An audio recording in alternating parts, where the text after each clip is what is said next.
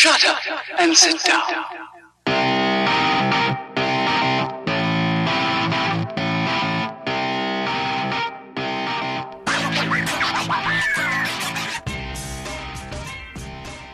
They all here? Well, I'm going anyways. Put that coffee down. Coffee's for closers. You think I'm fucking with you? I'm not fucking with you. I'm here from downtown. I'm here from Mitch and Murray. And I'm here on a mission of mercy. What's up, guys? Little Glenn Gary, Glen Ross to kick off episode 109. How you guys doing? Um, we are back. We are completely off schedule, but never mind. We are getting them out when we can get them out, and it's Monday night, and this is the only chance I'm going to have to record probably this entire week. So, got to get it where we can get it. So we're gonna jump right in. There's a ton to talk about. We haven't been on the mic uh, in like a week and a little bit, so there's a ton to talk about. And I just want to say up front, thank you for all of the new uh, folks out there that have subscribed to the show via SoundCloud. We've had a massive surge over the last week and a half which has been fantastic. So if you guys are coming back and supporting us, you know, on multiple, if you're a regular listener, thank you so much. You guys are the foundation of this show. And anybody that's listening for the first time, welcome. Uh, you're basically going to get an unbiased, sort of unfiltered look at what's been going on in news, politics, sport, tech, anything else uh, that we find notable, newsworthy, and, uh, and and you know worth a little a little time spent talking about it. Um, I'm not going to pull any punches. I'm not going to curb my language. So if you're offended by any uh, cussing or uh, any, any swearing or excessive opinions, you guys might want to tune out now. But if you're uh, if you're a little bit more thick-skinned and you're not a, a, a little snowflake, then uh, then stay with us, and who knows what you might find. Um, but as I said, it's been tough the schedule's been crazy over the past uh, few weeks, and it's thrown the schedule into a bit of a into a bit of a disarrayed uh, kind of. It's in disarray. Let's put it that way. We're not. We have no schedule right now. I'm trying to do it on Wednesday nights, but it's just not happening. Hence why I've launched the last couple on Friday. Hence why I'm doing this on a Monday night, and uh, I'm doing all I can to try to reclaim this schedule and this frequency and consistency of publication. But until I do, we're going to publish them when we can because I don't want I don't want to stop putting out content.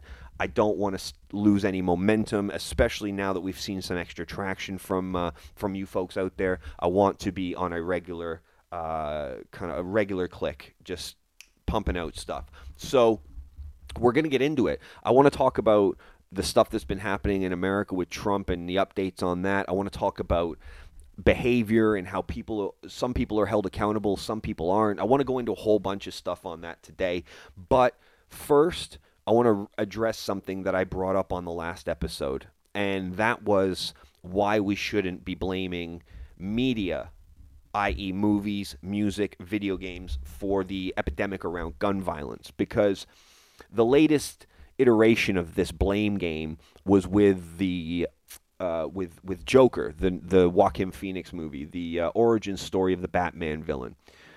All of these media outlets across the states have been reporting on how this film could incite mass shootings and be a return to what happened in, in Oregon when The Dark Knight came out and that guy dressed up like Joker and shot a bunch of people up. We talked about this on the last episode, and I put forward the case that if you are trying to address a problem like gun violence or the epidemic of, of mass shootings in America simply by attacking media, video games, movies, and music, that you are doing nothing to get to the root cause of the problem.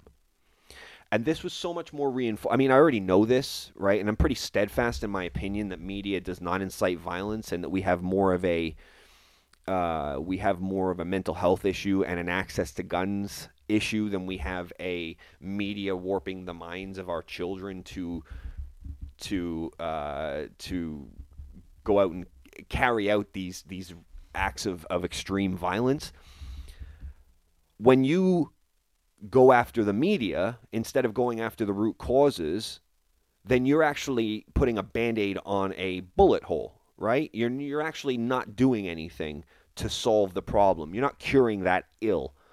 You're just temporary temporarily just sticking something over it so you don't see it so it's not as gross and then you can move on rather than attacking the actual problem. Now, I went out I went out and I watched Joker last week.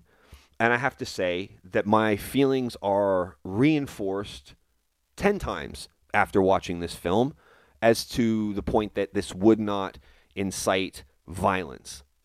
And that if someone was ready to carry out one of these acts of, you know, mass violence, one of these shootings, that they were going to do it whether they saw this film or not. So restricting the film in certain areas of America was asinine.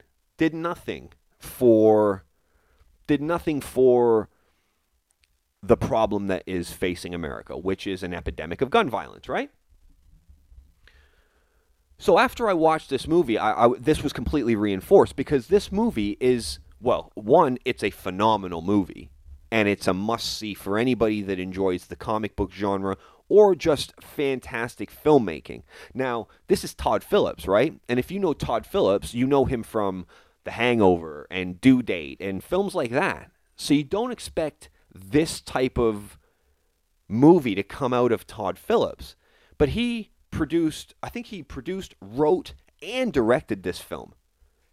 And it's a masterpiece. I think it's a phenomenal movie. There's a couple of little bits that seem clunked together, a couple of editing issues, sort of two thirds into the film. But other than that, it's phenomenal. And you could actually remove the Batman elements of the film, which are they're there for sure, but they're not they're not as prevalent as you might have expected. But you could remove them totally and you've still got a master psychological drama. Right? Seeing a person who is socially awkward, who is, you know, he's got no friends, he's obviously been abused his all his life. He's obviously got some really serious serious issues that are that are exacerbated and then you reach a trigger point where bad stuff happens, right? Every serial killer, every child molester, every, you know, violent criminal, they have a trigger point. And it really drove on the building of that trigger point to where you see this guy, you know, effectively snap. And taking the Batman element out of it, you still got an amazing film. Add the thing into it, then it ties some pieces together, which is really, really cool. But Joaquin Phoenix just delivers a performance that I was so and I talked about this on the last show. I was so skeptical when I first saw it. Then I started seeing the teasers and the trailers. Let me tell you something. The immersion into this character was full. It was 100% and it is so reflective. You, you forget who you're looking at. You, you and that is just the greatest sign of a character actor to me is you forget the actor that you're looking at. You're just absorbed in what he's portraying. And from 5 minutes into the film, that's where I was. I was all the way in. But not once did I think, wow, they better be careful with this movie in case some crazy fuckers decide to go up and shoot up a cinema. If people are out there plotting that kind of behavior, they're doing it with or without this film. And to restrict this film's success because of these completely unjustified concerns it just it's a real shame that we've gone down that that route. Because you've got an amazing piece of art on your hands here. You've got a, an amazing piece of work not only by the guys who made the film but the guys who acted in the film. De Niro's even really good in it. There's a there is a shade there of a little bit of the king of comedy. Uh, if you don't haven't seen that, it's about uh, De Niro wanting to be. He's a loser basically, and he wants to be a stand-up comedian. Uh, and uh, he tries. Basically starts stalking uh, Jerry Lewis to try to get on on the show. Ends up kidnapping him, breaking into his house, etc. So there is a little element of crossover there, but it's just it's just homage. It's, it's just an homage to to past great films there's no real leaning into that. There is an homage there also uh, to Heath Ledger's character. There's a there's a scene there where uh, Joaquin Phoenix is is in the back of a cab and he's got his head leaned against the window and and that's very much from The Dark Knight, uh, where Heath Ledger's kind of like rolling around the city and he's got his head against the the the the the, uh, the taxi or the car window. It, there there is definitely homage uh, paid to those uh, to those films and to those characters in it, but again, it's just a it's a fleeting thing. It's a very passing thing. Overall, there's not too much you can say bad about this movie. And one thing you definitely cannot say is that this is this is a film that will incite violence. I just don't think a film deserves that level of responsibility levied upon it, and I think it's a cop out to even try. So I just wanted to put my two cents in because I've now seen the film. I think the film's fantastic. I think the uh, the character development is phenomenal. The execution of the story is really, really good. The cinematography is fantastic. I mean, just uh, it's one of those ones where I want to go back and see it again, just to clear everything up and just to watch it and to just have a second viewing of it. I think it's well worth it. So check it out if you haven't, guys, because it is it is quite the film.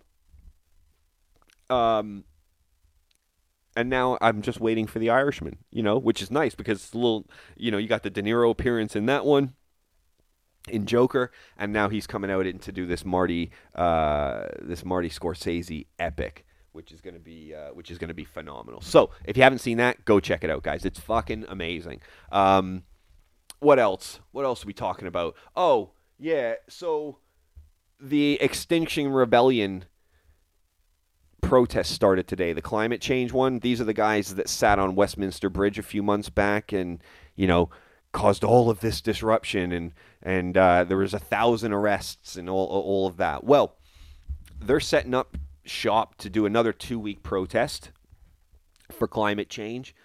And there's expected to be somewhere in the neighborhood of 20,000 of these folks taken to the streets of London. I don't know how they got this number, but the news reported this morning that 5,000 of them, just 5,000 of them, so 25% of them, are willing to be arrested for this. I'm not sure how they get these numbers. Like, do they take a poll, like, when they sign up for who's going to attend it? Like, are you willing to be arrested in this? Check yes or no.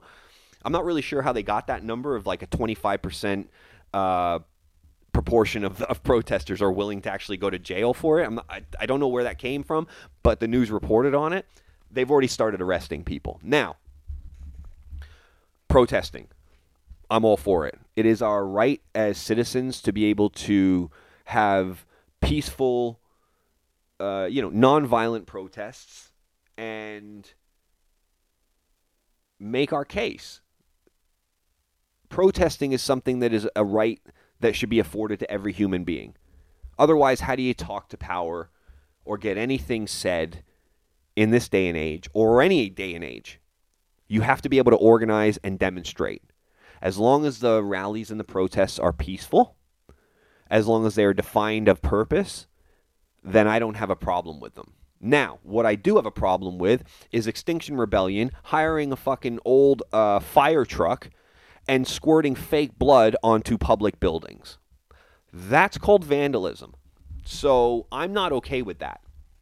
I think you can you can create symbolism, you can create impact, you can create viral moments without defacing a public building with like sticky water, sugar water and Kool-Aid and food coloring, right? I just don't think that makes you look like more of an asshole than a freedom fighter or somebody who's concerned about the environment. When you deface things and when you just become a nuisance, then you don't put your message across. You actually you actually detract from the message because all people are looking at now is the nasty shit that you do in the image of that message, right? In the in the feelings of that message.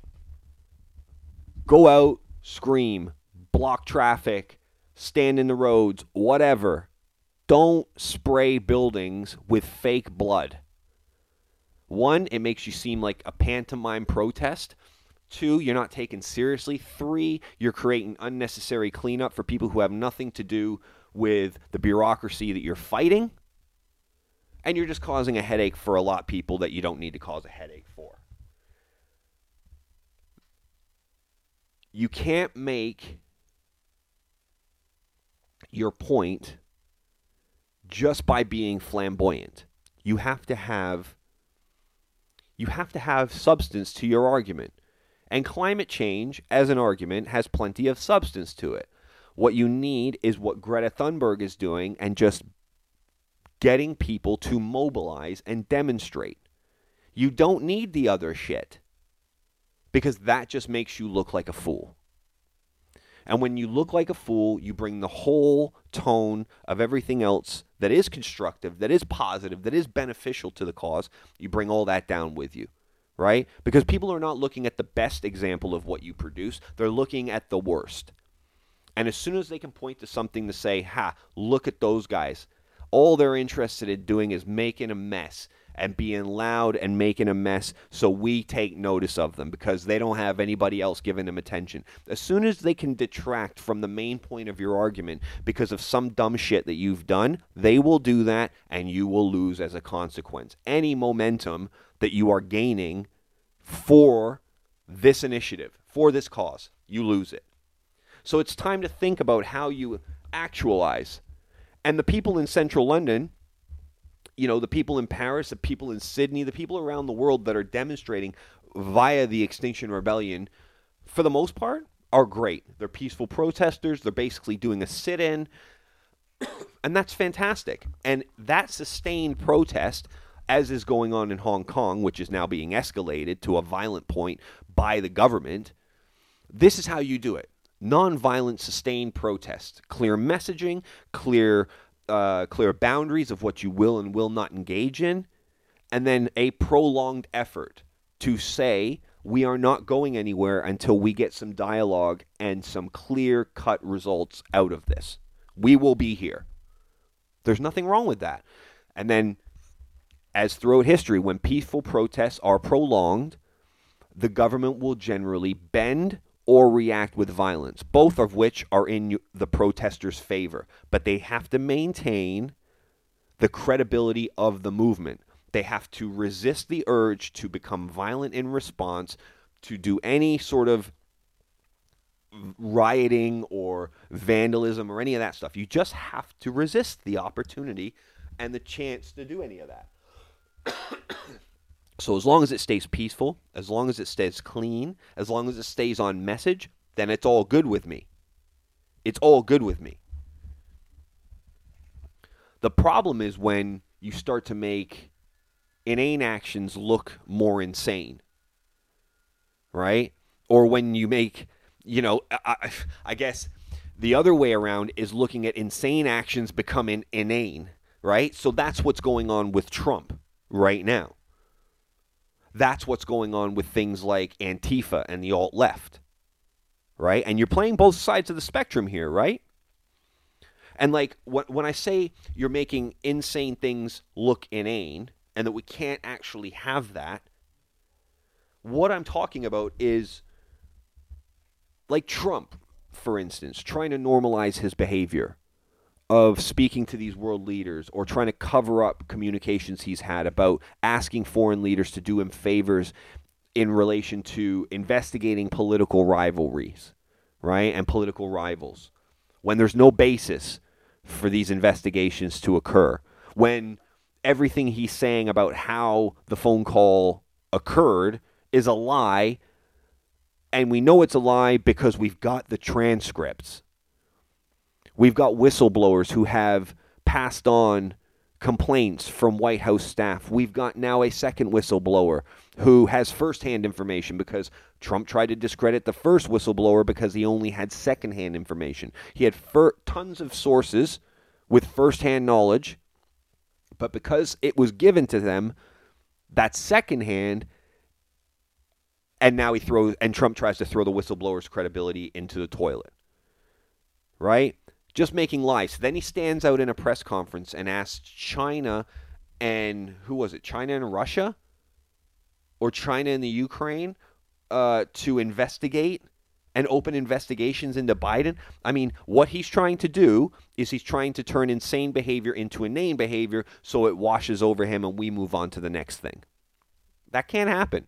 That can't happen. If we're going to have any any conclusion to this madness, to this glitch in the matrix, then it is imperative to stay the course and to stay focused on what is currently happening here. And that is a history of Donald Trump trying to turn insane behavior into inane behavior. He he always tries to just deflect. It's not look at me, it's like look over there. It's a what about them argument style, right? it's oh, don't look at my phone call. Why don't you go and check the Bidens out? It's not about me and my conduct with Russia or Ukraine or China or making all of these claims that are effectively treasonous, corrupt, and a, a, complete abuse of my power. It's not me. Check out what Obama was doing. In you know, eight years ago, seven years ago, four years ago. Go look at what he was doing. Oh, don't look at me. Go have a look at Hillary Clinton. He's trying to deflect and distract which will deflate the steam and the momentum behind these arguments that are focused squarely on him and they will detract away from any prolonged focus and they will go on to another subject matter and we just can't do that we just can't do that because when we normalize poor behavior it becomes an infection it brings the quality of everything that we're trying to do down it brings the tone of any conversation or any debate down it brings any public discourse down to its lowest common denominator. And this is not just Trump, this is happening on both sides of the political theater. But this is also happening on both sides of the social theater as well. Because you don't really get any voices that are loud and obnoxious that are centrist you either have an ideology on one side of the political spectrum or another that makes you really go to bat, get loud, and get insane with your behavior in defense of what your point is. And I'm talking about the alt rights that are all in bed with Trump and they'll defend him to the hills and back. But I'm also talking about the, the alt left. I'm talking about the Antifas of the world, the, the ultra progressive socialists that are, you know, like I really like AOC. Alexandria Ocasio Cortez. But when she makes a statement like there shouldn't be any billionaires, that's a really dumb thing to say. That's a really dumb thing to say. It's not that there shouldn't be any billionaires. There should be an there should be an ample opportunity and no restriction on competition. There should be a competitive landscape with business, but there shouldn't be a restriction on earnings.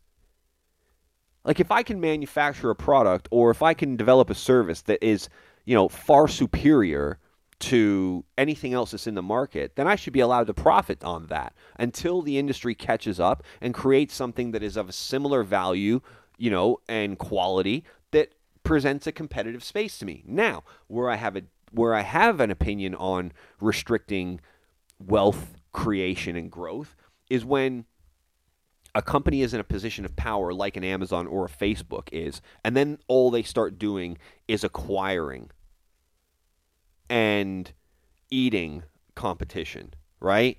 So Facebook acquires Instagram, right? Facebook acquires Inst- um, WhatsApp, things like this, right? Like Amazon has Ring, Amazon has this, Amazon has that. Google, same thing. Apple, same thing. Microsoft, same thing right? These these huge tech companies that are not only buying up any competition within their vertical, but they're moving verticals and acquiring other companies and removing any competition in those potential spaces as well. Hence, our high streets are dying. Hence, you know, publishing companies are having trouble. You know, all of these things are a symptom of the fact that we're not stopping these companies from taking over everything. If you want to sp- stay in your space and want to make Amazon as big as it can be, great. Go ahead and do that. But I have a bit of a problem with you just buying up anybody that poses a threat to you. I feel like there's got to be some sort of regulation around that.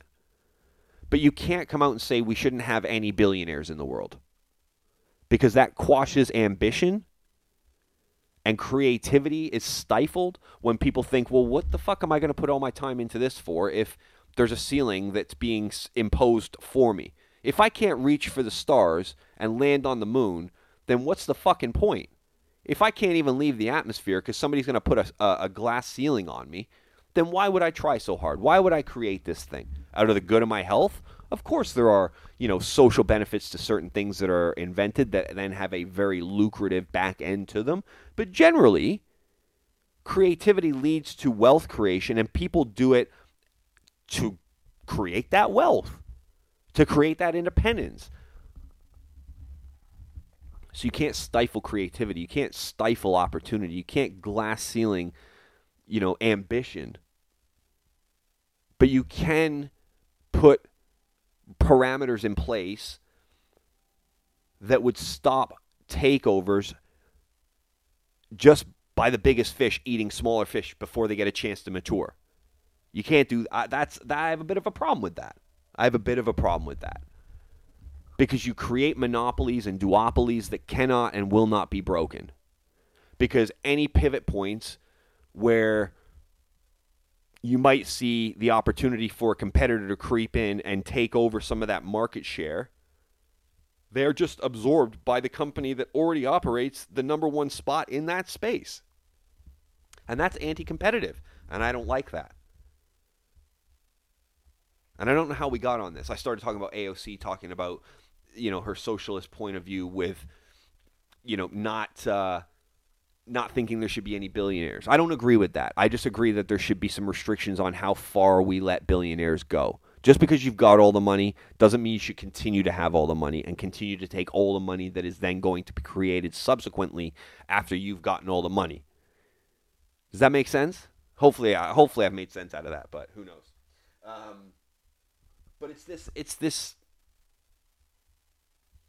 it's this lack of a central voice uh, a voice of reason, one might call it, because everybody is, is either hard left or hard right, and this was this was demonstrated like I think last week, maybe even the week before, about Antifa protesting and demonstrating outside of a Dave Rubin event, I think in Toronto. And there was a video that went kind of viral for a couple of days, and it was of this old lady with a walker, and she was crossing like a zebra crossing, right? She was going across the street to this, uh, what looked like an exhibition hall, presumably where the Dave Rubin uh, event was taking place. And then what the video shows is this old lady trying to cross the street, and these Antifa fucking idiots with their masks on standing in front of this lady who must have been 80 plus with her walker screaming Nazi scum because she was going to attend this Dave Rubin event. This is not progression. This is not progressive thinking, screaming and shouting, wearing a mask, verbally assaulting old people just screaming for the sake of screaming. This is not public discourse. This is not progressive thinking. This is not liberalism. And the funny thing about it is there half of these idiots are completely missing the point as to what this actually is. Because they will try to physically stop you from entering a place. They will try to physically stop you from going to places they don't think you should go. So, just want to double check back on something, right? Because I thought that if you want and demand people to do something that aligns with your thinking, and then you forcibly stop them when they don't do what you want or agree with what you're saying, when they can then suffer violent consequences to be almost subjugated into thinking the way you do or seeing your point of view, when they have to su- when they have to worry about suffering violent repercussions for having an alternate point of view as you, that is called fascism. That is what fascists do. So these Antifa idiots that think they're the liberal signpost and poster boys for progressive thinking and how society needs to move, I can tell you something right now. You fucking idiots can keep it. One, don't like you because you haven't got the balls to take your masks off. Two, you all look like you've been sitting around eating Cheetos and marshmallows and, and Coke all day in a basement. You need some sun on your skin. You need a sense of how to dress. You need to get some balls and you need to take those fucking masks off, stop yelling, and try to make a sensitive, sensible, valid point about what you are trying to get across. Because at the end of the day, if you call an old lady who's trying to go to a speaking event a Nazi, you have no idea what a fucking Nazi is. In fact, you're closer to one than she is. And the fact that you're missing that point shows how fucking stupid you are, how uninvested into the actual uh, subject matter that you claim to be, how completely misguided you are on history, and how your actions, your attitudes, and your delivery is exactly what fascists do. There's nothing progressive in your thinking. There's not nothing progressive in your demonstrations. There's nothing interesting about the points that you're trying to make, and you will be seen in the grand scheme of history as a blip that was washed away and swatted like a mosquito. Because all you are are pests and nuisances. You're not making any sense. You're not getting anything done and nobody likes you. And what you're actually doing is causing a backlash on people who are actually trying to make sensible, progressive points about equality, of opportunity, about equal rights, about racism, about sexism. All of these issues that actually could have a sensible dialogue are being trod on because of assholes that affiliate with Antifa. And that is why the alt right and we've said it before, the alt right and the alt left, they're not on either ends of the spectrum. They're fucking neighbors. They live right beside each other because anybody that's on an extreme way of thinking, either do what I say or suffer, do what I say, listen to what I say, agree with what I think, or else, those are neighbors. Whether that's I hate black people, I hate Jews, I hate Muslims, blah, blah, blah, or you're on the Antifa side of it that says, you need to respect all pronouns. You need to respect all gender fluidity. You need to respect all everything. And you have to have to hate anybody that has an opinion that differs from this. You guys are the same as the white supremacists. Exactly the same. You're exactly the same. And the fact that you don't know it shows your immaturity, your inexperience, and your lack of study. Get into the face of an old lady calling her a Nazi scum. The fuck do you think you are? Absolutely ridiculous. And this is the thing, right? Poor behavior pervades everything. Because one of the things that's happened with this movement of progressivism is that you can't call people out on their shit anymore. With the Antifa lot, you'll just get screamed down right? With the alt right, you're good unless you run into one of these Antifa p- pricks, and then you're never progressive enough. Because if you don't agree 100% with what they're saying, then you might as well be one of the alt rights, anyways, right? You have to be all the way in. There's no center here. There's no there's no moderation here. There's no nuance or anything contextual here. It's just you're all with us or you're all against us, and we don't have time to decide. Either you're all in or you can fuck off and you're on that side. But this poor behavior it pervades everything, right? Because we can't call out people who may have these underlying thoughts who you might work with, right? You can't call these things out on social media. You might get banned. You can't say these as a media journalist. Look what happened to Naga Munchetty. She got, I mean, it's been taken now because everybody came back and fought her defense, but they were trying to reprimand her for having an opinion on racism. Fuck out of here. So it pervades, this poor behavior just pervades everything. You can't call out people in your office who don't do work anymore. I remember when I started in sales. if you didn't pull your weight, you got called out in, the, in front of everybody. In front of everybody. And you had to, excuse the term, man the fuck up. You had to have a bit of thick skin and you had to be able to hack it or get the fuck out. There's the door. There was no, oh, I'm sorry about your mental health. I'm sorry that you're a bit, you're not sleeping well, or, you know, you've got a crisis at home. And there is a place for those things, for sure. But now it's the first thing that everybody leans on. Oh, my job is stressful. I need to be signed off. I need to be signed off for stress. I mean, I get stress can be a killer. I get stress can be pervasive. I totally understand that. But I feel that this is being used as a crutch now instead of an actual legitimate reason. And I'm just I'm getting tired of it because ultimately what it does is is if I call somebody out at work for not doing their job, they can do me for harassment. Now, I would never do that because I'm better with my words and I can I can I can have a nuanced conversation with perspective and evidence and you know different things like that. I would never just say, "Hey, motherfucker, why are you so shit at your job? Why don't you fucking work harder?" Right? There's a much more a much more appropriate way of delivering that. But what I'm saying is even if you deliver that in an appropriate way, you can still get done in this day and age for workplace harassment or bullying.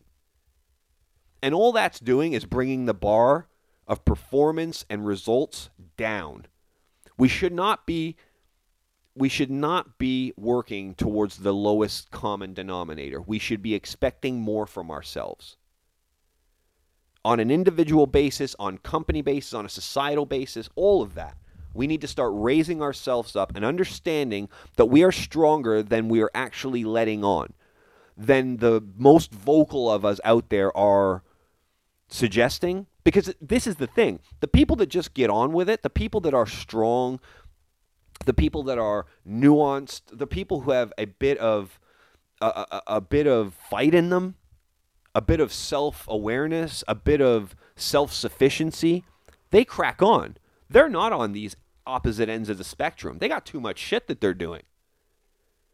It's the ones that actually don't have a lot going on that find the time to get involved in these left or right extreme points of view because it allows them to feel like part of a group, that they're not part of a group because they're not trying. There's no effort. So it's just like, let me latch on to the thing I can scream about. And I know a whole bunch of people are going to have my back because they scream about it too. And I'll just get into it with them. But again, it goes to the root cause, the root problem. You don't get rid of gun you don't get rid of mass shootings by blocking Grand Theft Auto or Joker, right? You don't raise the performance of your team or your company by letting everybody lean on stress as a way of getting out of doing what they're responsible to do. You're just dragging all of the performance down without attacking the root problem of what's causing those problems. And I think people are scared to call other people out, to hold them accountable. And there's a number of reasons for this. There's a number of reasons for this. And one of those reasons is what I've kind of outlined there, right? We live in a really a really a, a victim culture and a blame culture. You can't say anything to anybody because you're going to hurt their feelings and then they're going to get you in trouble. And you better be walking on eggshells the entire day. Whenever you're around somebody else, you better you better walk on eggshells. You better not say anything that could be controversial or could be perceived as a personal attack on me. You better not. How dare you question my credibility? How how dare you question my integrity? How dare you question my effort? Motherfucker, you've been sitting on the internet for 4 hours. You haven't produced a decent piece of work in a year. Your fucking numbers are down through the toilet, right? Give me a break. And this goes for athletes, this goes for entertainers, this goes for colleagues, this goes for people you might be in a relationship with, your friends, people who might be behind the counter at a coffee shop, right? I go into Sainsbury's, and if I go to the customer service counter where I might buy a lotto ticket from every now and again, every time I go there, they are understaffed and you have to wait. And they look at you like, what are you so mad for? And it's like, motherfucker, this is the third time I've come to this desk this week and every single time it's been the same thing. So, how come nobody has addressed the problem that you're short staffed? How come nobody has taken this on as a point of consideration? How come none of the staff members here have said, hey, we need another person on the desk because we're always making customers wait? Nobody gives a shit because mediocrity is becoming the new normal. And this, this, this degradation of behavior and performance is just, it's it's cancerous. It's infectious. It's gross. And once you get it somewhere, then it's going to spread, and then another person, then it's going to spread, and it, then it starts to infect the whole organization, or the whole team, or the whole company, whatever. But we have to be able to call people out. And I think, you know, the sensitivity, that victim culture is one angle on why we don't call people out. But I think the other reason that we don't call people out is because we're scared to look in the mirror and have an honest conversation with ourselves. If you know that in your life you're giving 110% to everything that you do, no matter what, calling somebody else out on their bullshit is easy. And you don't feel bad about it at all. You know why? Because you can look yourself in the mirror and say, at work, I give 100%. At the gym, I give 100%. In my relationships, I give 100 in in my interactions, my interpersonal interactions with friends or strangers. I give a hundred percent. I'm always present. I'm always polite. I'm always courteous. I'm always trying to do the best thing for me and for the group if there's a group involved.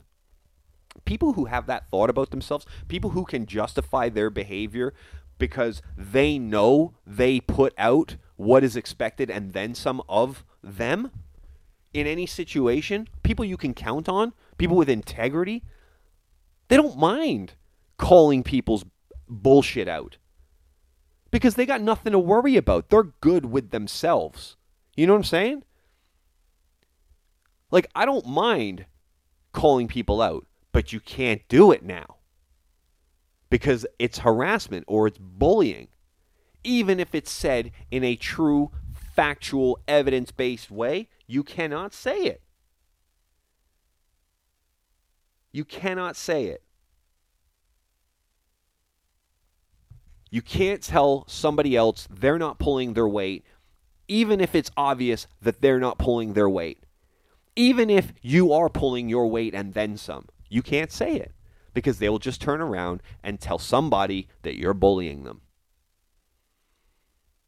And what this does is detract from people who are suffering real problems real instances of these things, real bullying, real abuse, real marginalization, right? It's like what we said on the show before. If you call everybody a Nazi, you're not going to know what one looks like when it's running towards you with a club. we got to start we got to stop labeling everything as worst case scenario every single time just because it might cause us a little bit of discomfort or just because it might make us reflect on ourselves or our behavior or our performance. We've got to, and excuse the pun again, but fuck it, there's no better way of saying it. We have to man up. We've got to man up.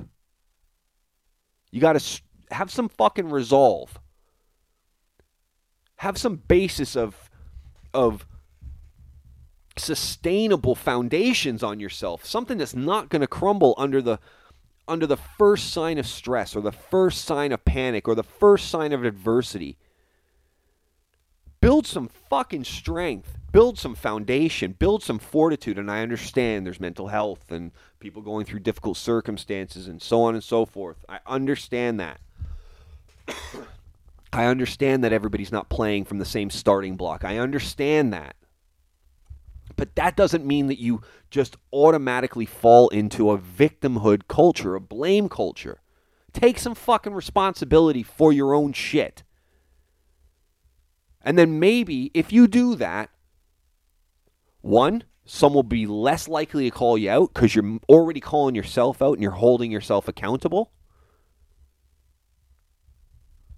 But then maybe because you've gotten your shit together, because you've built a foundation for yourself, because you've looked yourself in the mirror to hold yourself accountable, you will.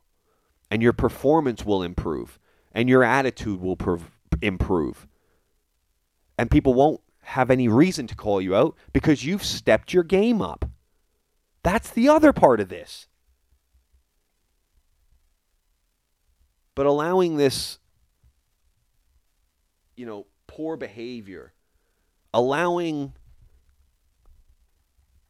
bad performance or insane behavior to become the normal just brings us all down.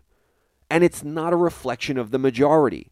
This these Antifa motherfuckers, these alt right motherfuckers, this Donald Trump and his supporters, these are just a vocal minority. This is not how most people think. This is not how most people interact, but it's getting there. And we need to stop it before it gets too far. Now, I think there's a bit of a snapback happening, but it's being vehemently fought against by some of these groups that I've talked about. And what we have to do is we have to stay in the nuance. We have to stay in the evidence. We have to stay in context with what's going on and understand that these are not this is not the majority. And if we just continue to think logically and apply logic to all social situations and whatever else, we'll get through this. These clowns will be sh- will be called out for their idiot their idiocracy they will be called out. People will start to snap back and say, "You know what? Fuck you. Fuck you and your and your way of thinking. Fuck you for telling me how I should feel about a certain situation or else." That's not that's not the normal. The normal is discussion and debate. That's the normal. And I hope I hope we can get back there because that's a funner place to exist in walking on eggshells, worried about your your you offending somebody because you might swear or you might use a a some terminology that they're offended by because they were told by some group that they should be offended by it. That's not that's not any kind of way to live, man. Let's just keep on doing what we do. Keep on being sensible. Keep on being kind to each other. Let these other factions on each end eat each other. Because what's happening is the alt left is eating each other. If you're not all the way progressive, you're going to get eaten by somebody who is more progressive than you until all of them are gone and there's only a couple of them left standing. And then they've got no basis for anything, anyways. Right? It's an extreme point of view. It will never last. And on the alt right, the Trumps and the idiots that support him, let them. Just keep hitting them with facts. Just keep hitting them with evidence. Just keep hitting them with the truth. And eventually, this will be a glitch and it will be resolved. And then we'll be back on track, or hopefully somewhat back on track. But if we don't stand up to this and call it out for what it is with evidence, with context, with nuance, not by screaming and calling names and all of that shit. If we stick to the script, stick to the facts, stick to the, the, the nuanced point of view, you'll win you'll win. Because screaming is what they do when they don't have facts, when they don't have evidence, when they don't have nuance or context. They scream, Nazi scum. That's what they've come up with Nazi scum. To scream that in their shitty jeans, their shitty hoodies, and their stupid face masks and bandanas, this is what they do. So fuck Antifa and their simplistic, dumbass arguments this will be something that we look back on as a blip. But why not be on the right side of history? Why not take a bit of logic in consider into consideration when thinking about the actions that you're taking? But we're so caught up in victim culture and blame culture that you know, we'd rather just stick in our echo chambers, align with the people that think exactly the same way we do, not have any controversy unless we know the person that we're opposing is a direct enemy because they don't share our exact ideology, that's easier for most people. But nuance will come back. Nuance will come back. And it will be shown through evidence and through time who was on the right and who was on the wrong side of history. So, for anybody listening out there that might be thinking about putting a bandana on and screaming at old ladies, maybe take a second and think about it, huh? Just a suggestion. Anyways, skipping ahead to something completely different, the last thing I want to talk about is the UFC event. And I save this to the end because I don't know how many people on my feed, in my audience, actually give a shit about the UFC. I have thought about doing the specific um, UFC breakdown shows more often, but there doesn't seem to be enough good ones where it warrants doing a whole episode uh, about it. So what I want to do is I want to recap quickly the event that happened in uh, Melbourne, Australia uh, this weekend, which was the largest attended UFC event in history. There was over 57,000 people there to see the headline uh, the headline fight, which was Israel Adesanya against Robert Whitaker for a unification of the middleweight title. And Israel Adesanya has been one of my kind of top two or three fighters for the past couple of years, and his ascension, uh, whilst being in the UFC, has been, you know, his rise has been meteoric, and he culminated everything on the weekend with a devastating KO, uh, TKO of uh, of Robert Whitaker, and he's now the unified champ. Israel Adesanya is now the unified champ, and he's one of the most talented fighters that we've ever had in the UFC. He's one of the most prolific strikers that we've ever had in the UFC, and he's just an amazing he's an amazing fighter to watch. He's 30 years old, and he has he has just taken he's the new superstar. He's your new guy. He's your new marquee. He's cool as shit his walkout, he did a dance. He it was like a performance art piece. It was actually really incredible. And he's confident as shit, and he's cocky, and he's cool, and you know he's stylish, and he's got everything. He's got the it factor, and so they're going to lean into him big time now. But what a fight! What an event! And if you haven't seen it, I suggest if you're even remotely a combat sports fan, you go on YouTube and you check it out. The full fight highlights or the recap will be on there. But I just wanted to talk about it because it's like when Conor broke on the scene, right? And you get this this feeling of, oh, we've got a needle mover here. Israel Adesanya is absolutely a needle mover. He's absolutely uh, going to change how the game is done how it's done from a marketing point of view, how it's done from an entertainment point of view, from a showmanship point of view. And the only thing I hope for him is that he stays healthy, he stays consistent, and he stays motivated. As long as he does those three things, I could see him being the champ for quite a while. And uh, and I wish him all the success. So it, it was an amazing show, and you should check it out if you haven't. So there's my two cents on uh, on the main event from the last UFC. That's it. We're going to wrap because we've done an hour, just under, and that's enough. But what I am going to do is try my damnedest to get another show done this week.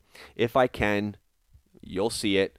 Um, if I can't, then it is what it is. But either way, I hope you guys keep tuning in. I hope you guys keep coming back and listening episode after episode.